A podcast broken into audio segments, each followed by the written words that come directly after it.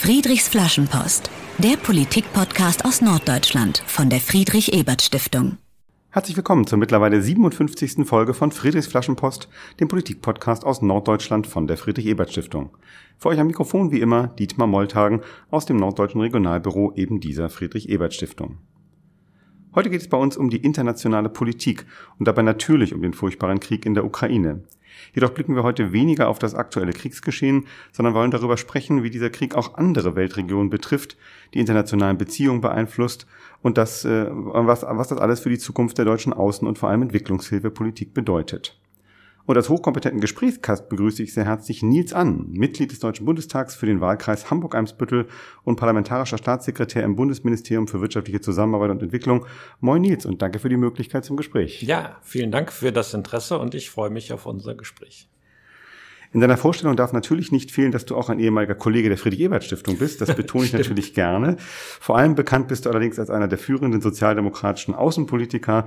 Du warst einige Jahre Fachsprecher der SPD-Bundestagsfraktion für Außenpolitik. In der letzten Legislaturperiode warst du als Staatsminister im Auswärtigen Amt äh, aktiv. Und seit Amtsantritt der aktuellen rot-grün-gelben Bundesregierung im vergangenen Dezember bist du parlamentarischer Staatssekretär eben im BMZ und damit Mitglied im engen Team von Bundesministerin Svenja Schulze.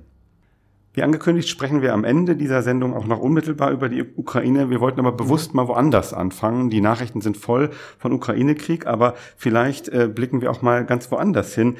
Und äh, die Frage wäre, wo du jetzt auch als Folge möglicherweise dessen, was gerade wir sehen in der Ukraine, du äh, ja Folgen in ganz anderen Weltregionen auch beobachten kannst.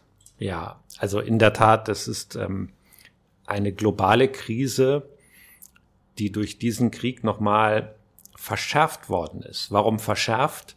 Weil wir eigentlich ähm, in den letzten zwei Jahren die wirtschaftlichen Auswirkungen der Corona-Pandemie unterschätzt haben. Äh, das will jetzt nicht sagen, dass es in Deutschland alles easy war, aber wir sind doch eine Gesellschaft, die über so viele äh, Reichtümer verfügt, dass wir sehr viel tun konnten, um die Bürgerinnen und Bürger zu entlasten, Unternehmen zu retten, und andere Länder waren nicht in der Lage, das zu leisten. Und deswegen muss ich sagen, als ich erfahren habe, dass ich ähm, parlamentarischer Staatssekretär im BMZ, so kürzen wir das Bundesministerium für wirtschaftliche Zusammenarbeit und Entwicklung ab, also nicht Brandmeldezentrale.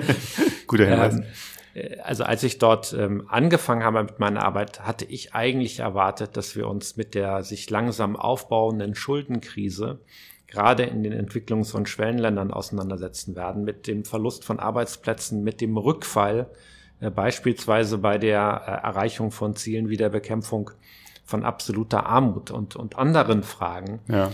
Und ich will das mal so sagen, die Themen sind nicht weg, sondern sie sind jetzt alle verschärft worden. Und ein Stichwort, darüber können wir vielleicht auch noch reden, ist die Entwicklung der Nahrungsmittel- mhm. und Lebensmittelpreise etwas, was unmittelbar mit der Krise zusammenhängt. Ähm, aber auch die finanzielle Leistungsfähigkeit äh, von unseren Partnerstaaten steht doch ganz schön ja, auf der Kippe, würde okay. ich mal sagen. Ja, das finde ich interessant. Auf dieses Stichwort Nahrungsmittelkrise wollte ich, äh, wollte ich gerne zu sprechen kommen, denn das hat sich jetzt ja so in den letzten Wochen, finde ich, entwickelt, auch in der deutschen Nachrichtenlage. Wir stellen fest, eben dieser Krieg äh, dauert länger. Äh, Im Moment ist ein Ende nicht, nicht absehbar. Man liest jetzt verschärft, dass das eben auch gerade äh, Länder des globalen Süden trifft, die eben sonst zu Friedenszeiten Nahrungsmittel, gerade Getreide aus Russland oder der Ukraine importiert haben. Also droht jetzt ganz konkret gefragt wirklich irgendwo Hunger und wenn ja, wo? Ja, das ist schon eine reale Gefahr. Ich glaube, man muss die Dinge ein bisschen auseinanderhalten. Im Moment haben wir global betrachtet eigentlich keine wirkliche Knappheit an Lebensmitteln. Ähm, die Lager sind zum Teil voll, aber die Märkte reagieren. Sie reagieren auf diesen Krieg, sie reagieren darauf, dass beispielsweise die Ukraine ihre Getreide und Öl und sonstigen Vorräte de facto nicht mehr exportieren kann. Ähm, der wichtigste Hafen der Ukraine in Odessa ist de facto blockiert. Und das merkt man in der Preisentwicklung. Das ja. heißt, die globalen Märkte reagieren darauf, aber auch Akteure wie China beispielsweise reagieren darauf, indem sie in den letzten Wochen sehr gezielt ähm, Lebensmittelvorräte auch in anderen Ländern aufgekauft haben.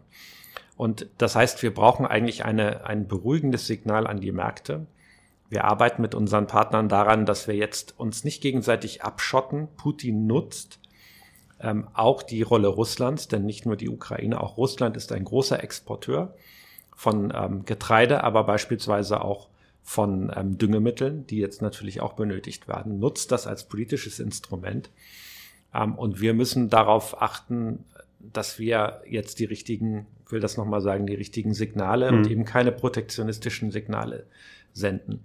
Ähm, mittelfristig hat es aber natürlich Auswirkungen, äh, wenn die Ernte beispielsweise nicht ausgebracht werden kann, wenn wir keinen Weg finden, dieses Getreide und andere Lebensmittel ähm, zu den Abnehmern zu bringen. Und das sind Staaten, die zum Teil sehr einseitig von der Ukraine und oder Russland abhängig sind. Häufig nordafrikanische hm. Staaten mhm. Ähm, und auch Länder, die unabhängig von dem Krieg schon in einer tiefen Krise stecken, wie beispielsweise der Libanon. Mhm. Und da sehen wir, ähm, dass die Hafenexplosion in Beirut, die ja auch schon fast wieder vergessen ist, wenn ich dieses Beispiel nur nehme, dazu geführt hat, dass das Land quasi über keine Getreidespeicher verfügt, sondern nur sehr, sehr geringe Lagermöglichkeiten hat, weil das alles im wahrsten Sinne des Wortes in die Luft geflogen ist. Gleichzeitig befindet sich das Land sowieso ähm, am Rande, eigentlich muss man sagen, in einer Situation der Zahlungsunfähigkeit. Und das heißt, wir, wir haben in unterschiedlichen Staaten unterschiedliche Konstellationen und Situationen, äh, die aber jeweils Auswirkungen auf die Stabilität mhm. haben und natürlich auch ähm, Auswirkungen haben auf Nahrungsmittelpreise. Und deswegen sehen wir in Ländern, die ohnehin schon arm sind, wo es eigentlich keine Resilienz gibt, keine Reserven gibt, ähm, auch die ersten Anzeichen dann für Mangelernährung und Hunger. Mhm. Man muss jetzt tatsächlich kein, kein allzu großer außenpolitischer Experte sein, um sich auszumalen, wenn steigende Lebensmittelpreise, vielleicht sogar Hunger eben in, in krisengeschüttelten Ländern, wie, wie du gerade genannt hast, auch äh, was das auslösen kann. Ja, vielleicht, also damit man nicht den Eindruck hat, dass das jetzt schon alles wäre, äh, gibt es auch viele Staaten, ich denke beispielsweise an Ägypten, ein zentraler Staat ähm, wegen seiner Größe, aber auch seiner ökonomischen und politischen Bedeutung. Und in Ägypten wird traditionell der Brotpreis runtersubventioniert. Und das ist wichtig für das ähm, sozusagen für, für die Kalkulation von vielen armen Familien in Ägypten. Ökonomisch kann man darüber streiten, ob das eine sinnvolle Maßnahme ist. Aber wir haben auch aus den Erfahrungen des sogenannten arabischen Frühlings gesehen, dass die Akzeptanz für steigende Preise in diesen Ländern bei Brot beispielsweise hm. gen Null tendiert. Und jetzt muss man sagen, Ägypten ist noch ein Land, das natürlich jetzt nicht zu den LDCs, also nicht zu den ärmsten Ländern, den Least Developed Countries gehört, sondern schon auch über eine beträchtliche wirtschaftliche Leistung verfügt. Aber die müssen jetzt eigentlich doppelt bezahlen.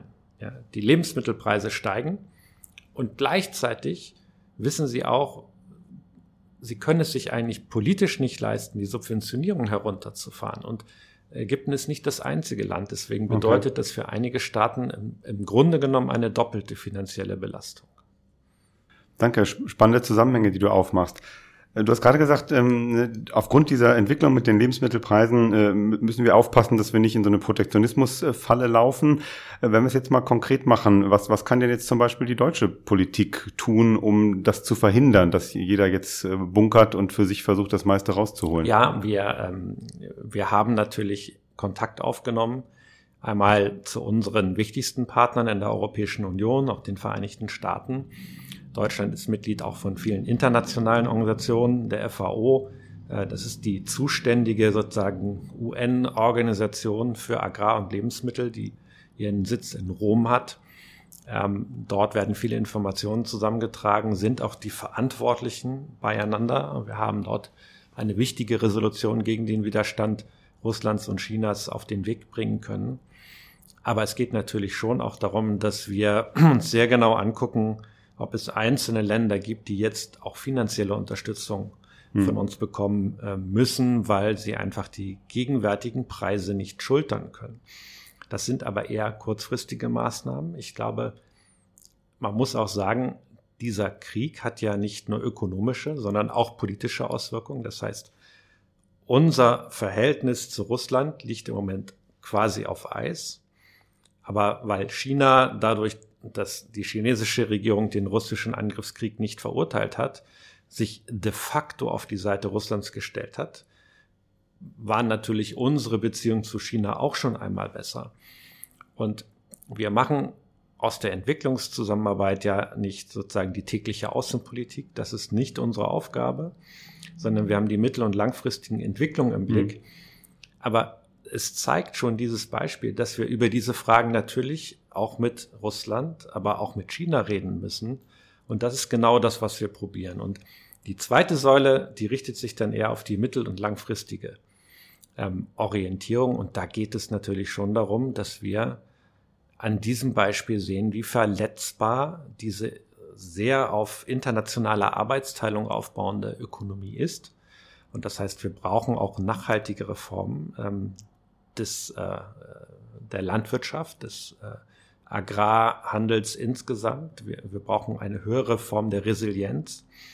Und deswegen arbeiten wir auch unabhängig von dieser Krise seit vielen Jahren mit Partnern äh, genau an diesen mhm. Themen. Und ich habe schon den Eindruck, das erfährt mehr Aufmerksamkeit. Und äh, weil uns ja wahrscheinlich viele Menschen aus Deutschland und ich hoffe auch aus Hamburg und Norddeutschland und Eimsbüttel zuhören. Mhm. Auch wir haben natürlich eine Verantwortung. Wir essen insgesamt zu viel Fleisch. Ich esse übrigens auch ähm, gerne Fleisch. Jeder, der mich kennt, weiß, dass es äh, hier zu leugnen würde auch gar keinen Sinn machen. Äh, und ich will das auch niemandem verbieten, aber wir müssen langfristig unseren Fleischkonsum reduzieren, ähm, weil sehr viel von dem, was angebaut wird, in die Futtermittelindustrie am Ende hineingeht. Und das heißt, je weniger Fleisch wir essen, desto mehr verfügbaren ähm, landwirtschaftlich nutzbaren Raum können wir nutzen, um eben die Ernährung der Welt sicherzustellen. Vielen Dank. Wir kommen auf jeden Fall auch noch auf, äh, auf Eimsbüttel, was mit uns zu tun hat, zu sprechen. Ich will noch einen, einen Moment bei, bei den Aufgaben auch des äh, Bundesentwicklungshilfeministeriums bleiben.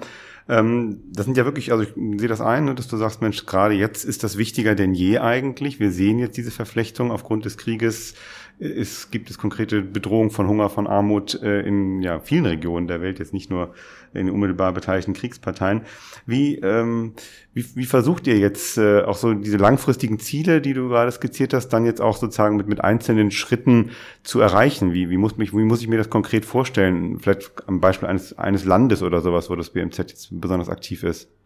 Ja, also ich glaube, dass was uns im Moment hilft, ist die Tatsache, dass wir mit vielen Ländern, gerade in Afrika beispielsweise, ähm, ein Land, das sehr stark in den Schlagzeilen ist, Mali, auch, mhm. wo wir große politische Probleme im Moment haben, dass wir mit einem solchen Land äh, im Fall von Mali, ich glaube, seit 1961 zusammenarbeiten in der Entwicklungspolitik. Und das heißt, wir haben dort etablierte Partnerstrukturen, wir ähm, können über die Deutsche Gesellschaft für internationale Zusammenarbeit, die GIZ oder mhm. GIZ sagen mhm. auch viele. Das muss man vielleicht einmal erklären, dass das äh, Ministerium selber führt jetzt keine Projekte durch, sondern wir beauftragen beispielsweise die GIZ oder auch die Deutsche Förderbank, die Kreditanstalt für Wiederaufbau. Die kennen viele, wenn sie hier in, in, in Eimsbüttel ähm, zum Beispiel energetische Gebäudesanierung machen wollen oder sich irgendwo in Deutschland ein Eigenheim bauen wollen kriegt man da gute Kredite und entsprechende Förderlinien. Und es gibt auch den Entwicklungsstrang der KfW. Mhm. Das heißt, über technische oder finanzielle Zusammenarbeit sind wir in der Lage, zum Beispiel auch im Bereich nachhaltige Landwirtschaft, gerade in der Sahelzone, uns zu engagieren, aber auch die Zivilgesellschaft zu unterstützen.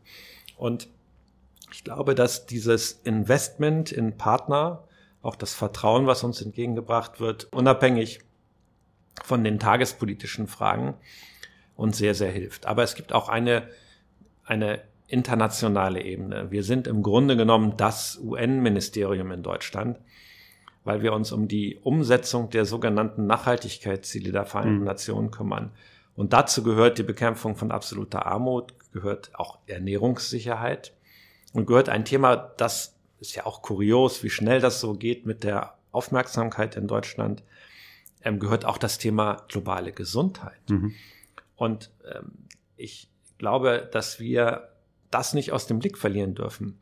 Denn wenn die Ernährungssicherheit bedroht ist, wenn wir Mangelernährung haben, sind die Menschen natürlich nicht nur dadurch betroffen, dass sie Hunger leiden, sie sind auch verwundbarer gegenüber Krankheiten. Und wir haben ja nun gelernt, was es bedeutet, mit einem solchen Virus, mit einer Pandemie umzugehen. Wir haben in vielen Ländern sogenannte vernachlässigte Tropenkrankheiten.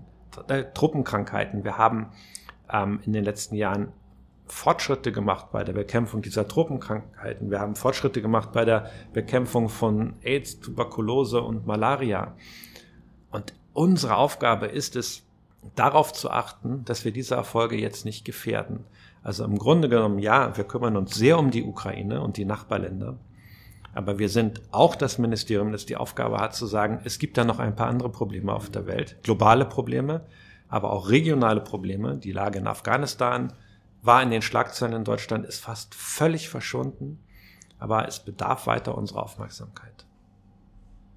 Krass, also einerseits äh, lernen wir, äh, wenn man dir zuhört, wie, wie sehr die Dinge miteinander zusammenhängen, auch diese verschiedenen Konflikte äh, und andererseits äh, fand ich auch nochmal beeindruckend, nochmal drüber nachzudenken. Der Mensch ist noch gar nicht so lange her, dass zum Beispiel Afghanistan ganz dick in den Schlagzeilen war äh, und uns sehr stark beschäftigt hat und du hast recht, ne, wann haben wir die letzte, wann habe ich die letzte Nachricht über Afghanistan gelesen, das ist schon ein bisschen her. Das kann ja auch äh, schlechte Laune machen, was womit du dich jetzt so regelmäßig beschäftigst. Viele Probleme, äh, die du, die du hier skizziert hast. Ich habe mich gefragt, Mensch, hast du eigentlich so, hast du noch eine gute Nachricht für, für unsere Hörerinnen und Hörer in Petto? Passiert irgendwo auf der Welt gerade was, was, was richtig Positives? naja, also natürlich ist es schon ähm, insgesamt eine bedrückende Lage. Auch weil der Krieg so nah an uns herangerückt ist und wir ja nicht nur die Bilder von zerstörten Städten äh, in der Ukraine sehen. Und übrigens auch hier, ich habe neulich hier eine Flüchtlingseinrichtung in meinem Wahlkreis besucht, ja auch die unmittelbaren Auswirkungen spüren, wenn jetzt zum Beispiel Ukrainerinnen und Ukrainer äh, nach Deutschland kommen, um sich in Sicherheit zu bringen und wir uns darum kümmern, dass sie hier gut aufgenommen werden. Ähm, und das will ich nicht verhehlen, also das, das beschäftigt mich schon und das bedrückt mich auch. Auf der anderen Seite haben wir auch gezeigt in schwierigen Konstellationen, dass die Menschheit ja nicht, nicht ohne Instrumente oder nicht ohne Kreativität ist. Wir, wir können etwas dagegen tun. Und wenn ich auf die Pandemiebekämpfung zurückkommen darf, dass wir in Rekordzeit diesen Impfstoff entwickelt haben und eine der wichtigsten, vielleicht sogar der wichtigste Durchbruch in Deutschland erzielt worden ist dass wir in den letzten Jahren bei den sogenannten Nachhaltigkeitszielen, ohne dass es groß diskutiert worden ist, wichtige Fortschritte gemacht haben. Ähm, bei der Bekämpfung von Hunger beispielsweise, beim Zugang zu Basisgesundheitsversorgung, ähm, auch bei der Bildung übrigens. Ähm, das ist ganz erstaunlich und eigentlich ein Erfolg. Und jetzt haben wir in den letzten zwei Jahren gesehen, dass vieles von dem wieder abgebrochen wurde oder dass wir Rückschritte erleiden. Aber für mich heißt das, wenn die internationale Gemeinschaft sich verständigt auf ein Programm, auch auf ein sehr ambitioniertes wie die sogenannten SDGs, also die Sustainable Development Goals, die Nachhaltigkeitsziele, dann kann man auch mit den Instrumenten der Entwicklungszusammenarbeit etwas erreichen, wenn man das Geld richtig einsetzt, wenn man die richtigen Strukturen, aber auch die richtigen Partner findet. Nur eins ist auch klar es geht nicht von heute auf morgen und auch nicht immer ähm, von einem Jahr auf das nächste und manchmal reicht nicht mal eine Legislaturperiode. Mhm.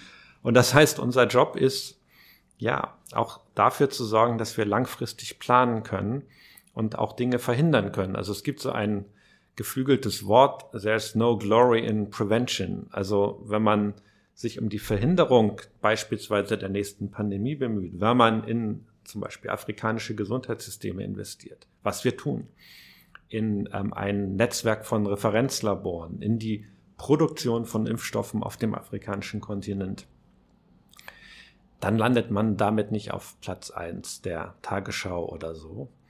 Äh, aber es ist trotzdem wichtig und, und kann was bewirken. Man kann was bewirken. Vielen Dank für diesen ersten Teil des Gesprächs. Wir sprechen gleich weiter über internationale Politik mit Nils An. Er ist Bundestagsabgeordneter aus Hamburg-Eimsbüttel. Und das, liebe Hörerinnen und Hörer, hört ihr auch so ein bisschen im Hintergrund. Wir sind nämlich in seinem Wahlkreisbüro ein bisschen, äh, ist an einer vielbefahrenen Straße, äh, sodass wir hier noch urbanes Flair heute bei Friedrichs Flaschenpost dabei haben. Aber so soll es ja auch sein, wenn man sich endlich wieder real gegenüber sitzen kann. Sprechen wir ein bisschen noch über, über dich und deine Arbeit. Äh, und wie immer in diesem Podcast äh, spielen wir zu Beginn mit äh, dir Friedrich fragt, also einer, unser kleines Spiel mit den Entweder-Oder-Fragen. Fange ich gleich mal schwierig an. Du lebst ja in beiden Städten, daher die Frage, Berlin oder Hamburg? Hamburg. Das war jetzt sehr spontan und glaubhaft. Bist du Frühaufsteher oder Morgenmuffel? Ich bin ähm, seit vielen Jahren Frühaufsteher, aber ich bin trotzdem Morgenmuffel. okay, das ist interessant. Bist du eher ein Kopf- oder eher ein Bauchmensch? Ich bin wahrscheinlich eher ein Kopfmensch, aber ähm, solange wie du gezögert hast, ja. äh, spricht das auch für einen gewissen Anteil Bauchmensch. Wo willst du in zehn Jahren wohnen? Nach wie vor in der Stadt oder eher so ein bisschen außerhalb im Grünen? Äh, nein, schon in der Stadt. Ähm, ob ich so im Zentrum immer wohnen bleiben muss, das ähm, wird sich in zehn Jahren vielleicht anders darstellen, aber ich glaube, ich bin schon Stadtmensch. Hm.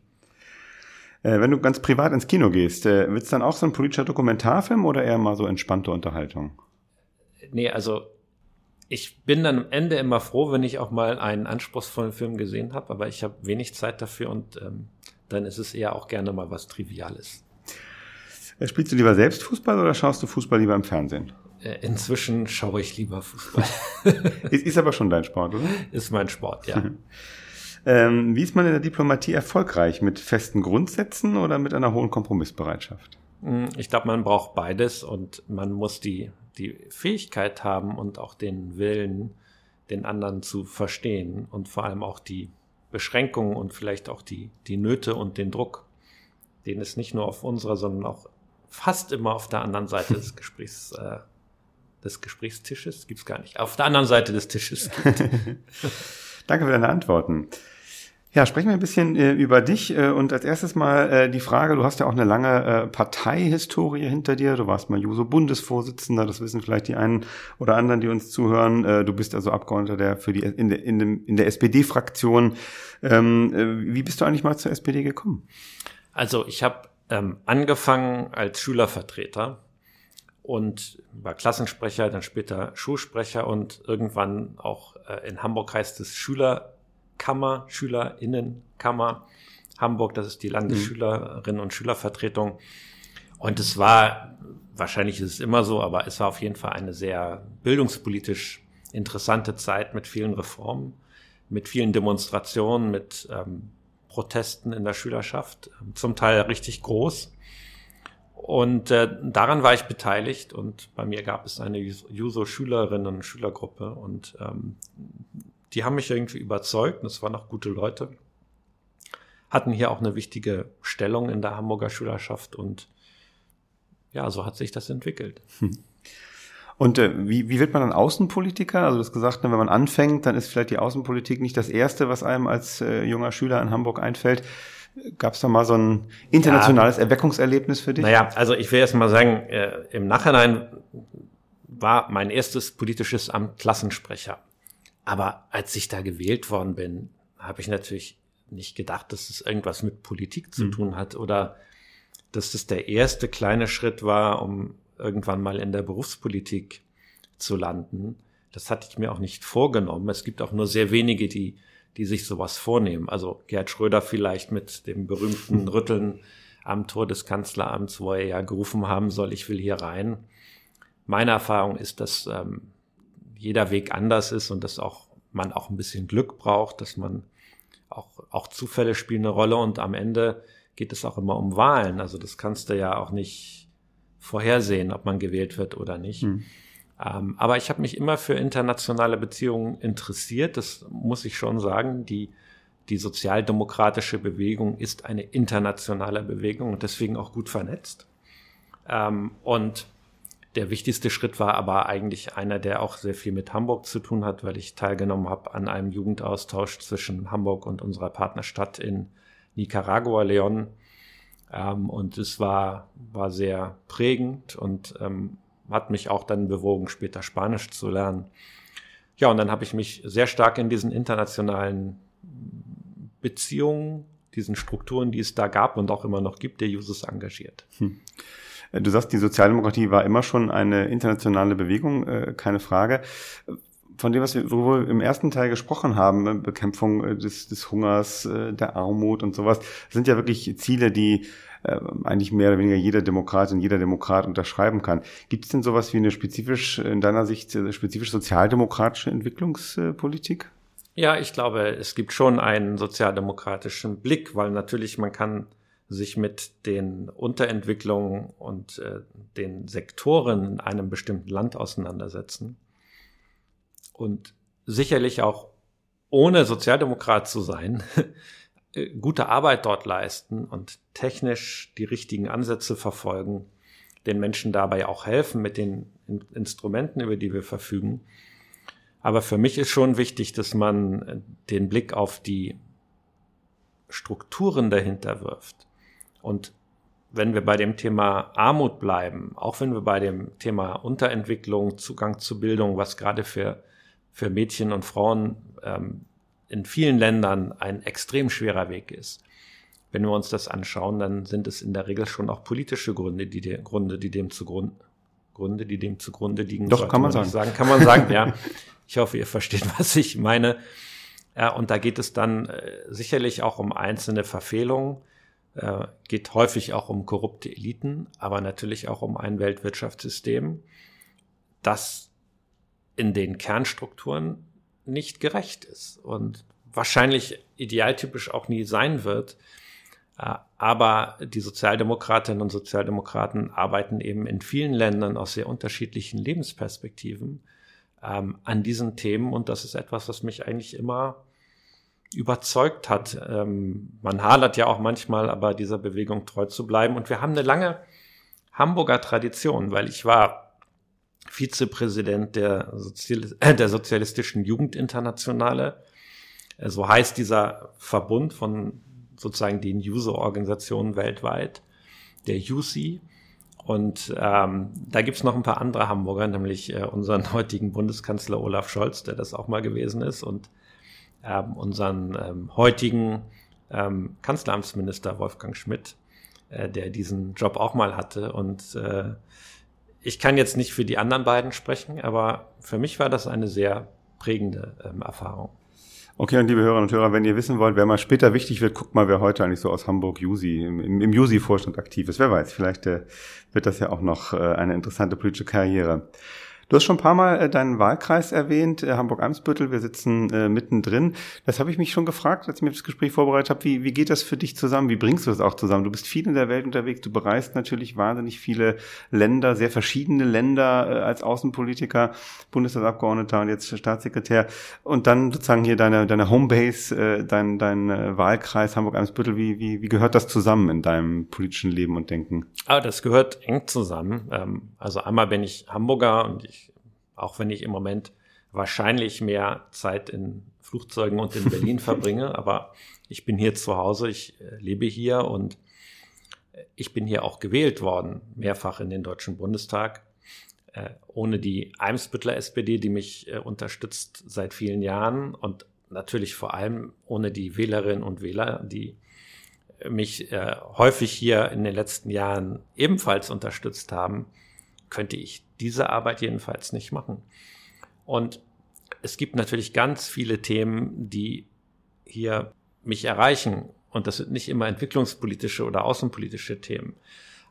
Die, die Minuten, die wir hier in meinem Büro sitzen, also die du zur Vorbereitung, das darf ich sagen, genutzt hast, um hier das Equipment äh, sozusagen aufzubauen und alles vorzubereiten, äh, habe ich mich mit Bürgerbriefen beschäftigt und zum Beispiel mit Rückforderung von Corona-Hilfen äh, für Selbstständige, die sich an mich gewandt haben. Das hat erstmal gar nichts mit Entwicklungspolitik zu tun, sondern da geht es um gesunden Menschenverstand und ich hoffe, dass ich da helfen kann an dieser Stelle. Aber wir sind ähm, hier in Hamburg und auch in Hamburg-Eimsbüttel, glaube ich, ähm, ja, wir sind ja schon eine Stadt, die sich ähm, international versteht. Hm das war immer mein, meine Erfahrung. Und ich habe äh, sowohl in meiner Tätigkeit im Auswärtigen Amt als auch in, in meiner neuen Tätigkeit hier sehr viele Fragen, sehr viel Interesse erfahren. Und das motiviert mich natürlich auch.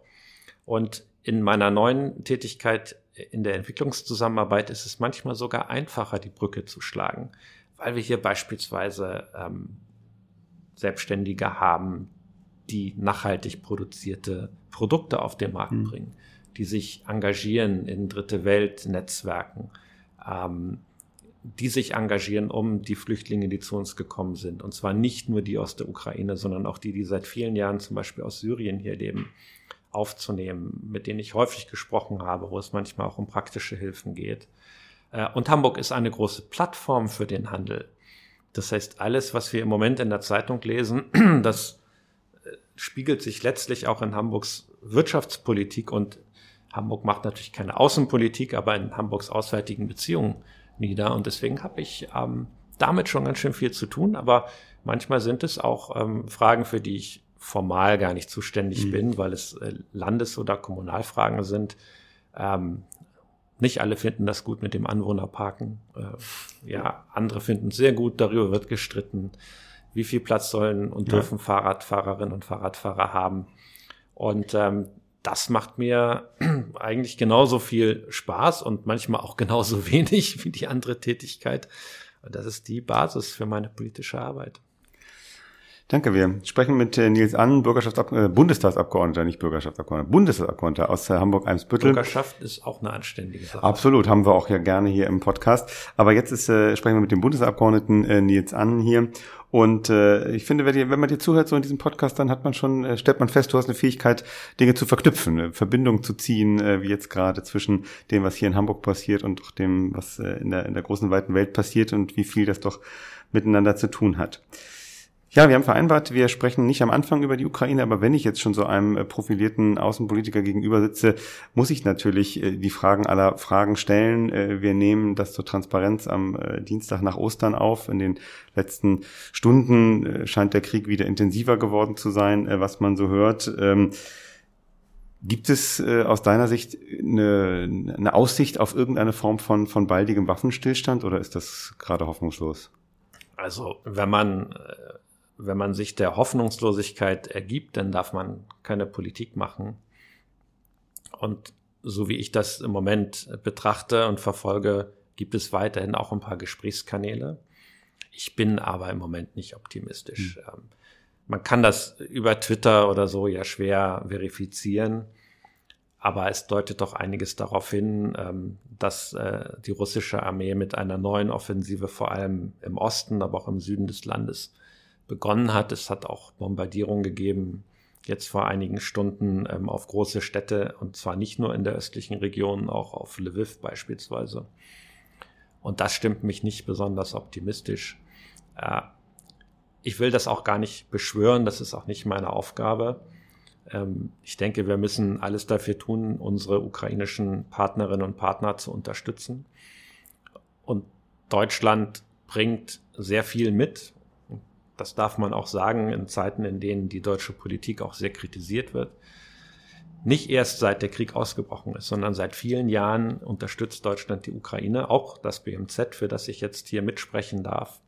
Ähm, ich bin wenige Tage, ich glaube zehn Tage vor dem Krieg in Kiew gewesen und habe mit unseren Partnern über unsere Projekte gesprochen, hm. die wir jetzt natürlich unter den neuen Gesichtspunkten umprogrammiert und, und verändert haben.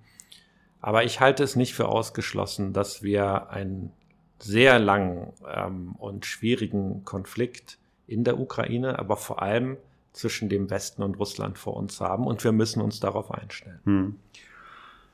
Das wollte ich auch gerne noch fragen. Also wie, was, wie schätzt du das ein, die Auswirkungen jetzt auf die internationalen äh, Beziehungen Russland wirkt jetzt äh, in einer sehr starken Frontstellung gegenüber äh, allem, was, was westlich von Russland gelegen ist. Auf der anderen Seite, du hast schon angesprochen, ist die Nähe zu China vielleicht sogar gerade, also die russische Nähe zu China vielleicht gerade größer geworden, als sie noch äh, vor einer gewissen Weile war. Deutet sich da eine neue Blockkonfrontation an? Ja, das ist zumindest nicht auszuschließen. Und wir haben ja vorhin das Thema schon mal so ein bisschen angesprochen die chinesische Politik hat sich de facto auf die Seite Russlands gestellt, auch wenn es sich anders anhört. Aber es kann in einer solchen Lage keine Äquidistanz geben, wenn ein Land wie Russland, das eine große Atommacht ist und das vor allem im Sicherheitsrat der Vereinten Nationen über eine Vetoposition verfügt, ein Nachbarland ohne jede Provokation angreift und überfällt dann ist das nicht nur eine Katastrophe für die Menschen in der Ukraine, sondern es ist ein harter Schlag gegen die internationale Ordnung. Und vielleicht bin ich da auch ein bisschen naiv in meinem Glauben an die Vereinten Nationen, aber ich glaube an diese Idee. Und der Sicherheitsrat hat die nobelste Aufgabe, den Frieden in der Welt zu sichern. Und das heißt, wenn dann auch noch ein, ein, ein Land der sogenannten P5, also der Permanent Five, die über ein Veto verfügen, einen solchen Schritt ähm, unternimmt, dann ist es eine Schwächung des internationalen Systems. Und wir haben das äh, ja schon erlebt auf der Krim. Wir haben aber auch in anderen Regionen der Welt gesehen, dass Grenzen in Frage gestellt werden, dass Regeln in Frage gestellt werden. Und deswegen ist es auch wichtig, dass wir eine sehr klare Haltung an der Stelle vertreten und dass wir vor allem die Länder, die zum Teil die Partnerländer des BMZ sind, in Lateinamerika, in Afrika, in den ärmeren Staaten Asiens, dass wir denen deutlich machen, nee Leute, das ist nicht nur ein europäisches Problem. Es hat Auswirkungen auch auf eure eigene Sicherheit. Über die Lebensmittelpreise, Lebensmittelsicherheit haben wir schon gesprochen. Es wirkt sich aber auch aus auf den internationalen Handel. Wir gehen in Richtung unterschiedlicher Handelsblöcke. Es wird auch die, die Produkte insgesamt verteuern. Es hat politische und technologische Konsequenzen. Aber vor allem wird das Regelwerk auch, auf das sich auch Deutschland verlassen hat und wahrscheinlich ein bisschen zu sehr verlassen, weil wir nicht genügend Geld in unsere Bundeswehr investiert haben.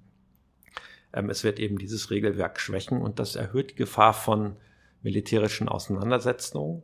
Und es macht unsere Aufgabe schwerer, sich um die Themen zu kümmern, die eigentlich wichtig sind. Und über ein Thema haben wir noch gar nicht gesprochen, das ist nämlich der Klimawandel. Und der Klimawandel wird nicht eine Pause einlegen, äh, nur weil Russland beschlossen hat, sein Nachbarland mhm. zu überfallen. Vielen Dank. Ähm, du machst ein neues Thema quasi in deinem letzten Wortbeitrag auf. Äh, wir versprochen, äh, sprechen wir bei Friedrichs Flaschenpost, haben wir ja auch schon häufiger über Klimaschutz äh, gesprochen. Heute sprachen wir mit Nils An. Er ist Bundestagsabgeordneter aus Hamburg-Eimsbüttel. Er ist parlamentarischer Staatssekretär im Bundesministerium für wirtschaftliche Zusammenarbeit und Entwicklung.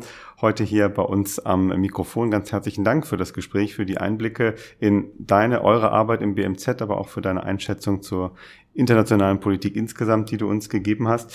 Die letzte Aufgabe, die wir jedem Gast stellen, ist dir meine Flaschenpost an die Zukunft zu schreiben. Die äh, Hoffnung dabei war äh, bei uns beim Konzipieren der Sendung, dass man mit so einem positiven Ausblick in die Zukunft endet. Das ist vielleicht gar nicht so leicht bei dem, was du zuletzt gesagt hast, aber trotzdem, was schreibst du in deine Flaschenpost ja. an die Zukunft?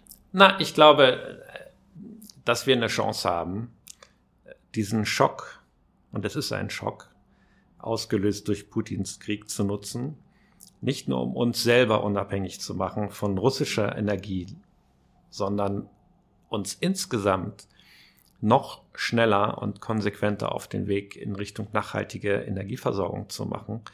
Und das kann tatsächlich zu einer regelrechten Revolution in der Energiepolitik führen. Und ähm, das wäre dann nicht nur für Wladimir Putin äh, die rote Karte, sondern es wäre wirklich auch ein wichtiger Schritt in, ähm, in eine Welt mit einem gesunden Planeten.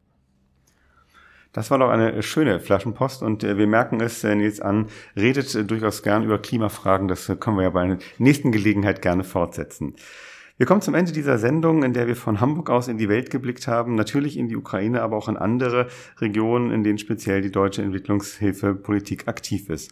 Bei uns zu Gast war Nils An. Ganz herzlichen Dank, äh, Nils, für deine Zeit. Alles Gute. Vielen Dank. Für eure politische Arbeit, gerade im BMZ, gerade zu diesen wichtigen, grundlegenden Themen, die vielleicht nicht immer ganz vorne in die Zeitung kommen. Aber äh, jeder kleine Schritt äh, zur Bekämpfung des Hungers und der Armut in der Welt ist sicherlich ein Fortschritt. Und dass ihr daran aktiv seid, ist sicherlich äh, lobens- und unterstützenswert. Vielen Dank für eure Arbeit. Tschüss und auf, natürlich auf Wiederhören bei Friedrichs Flaschenpost, sagt Dietmar Molltagen von der Norddeutschen Friedrich-Ebert-Stiftung. Bis in zwei Wochen. Wir hören uns. Friedrichs Flaschenpost, der Politik-Podcast aus Norddeutschland von der Friedrich-Ebert-Stiftung.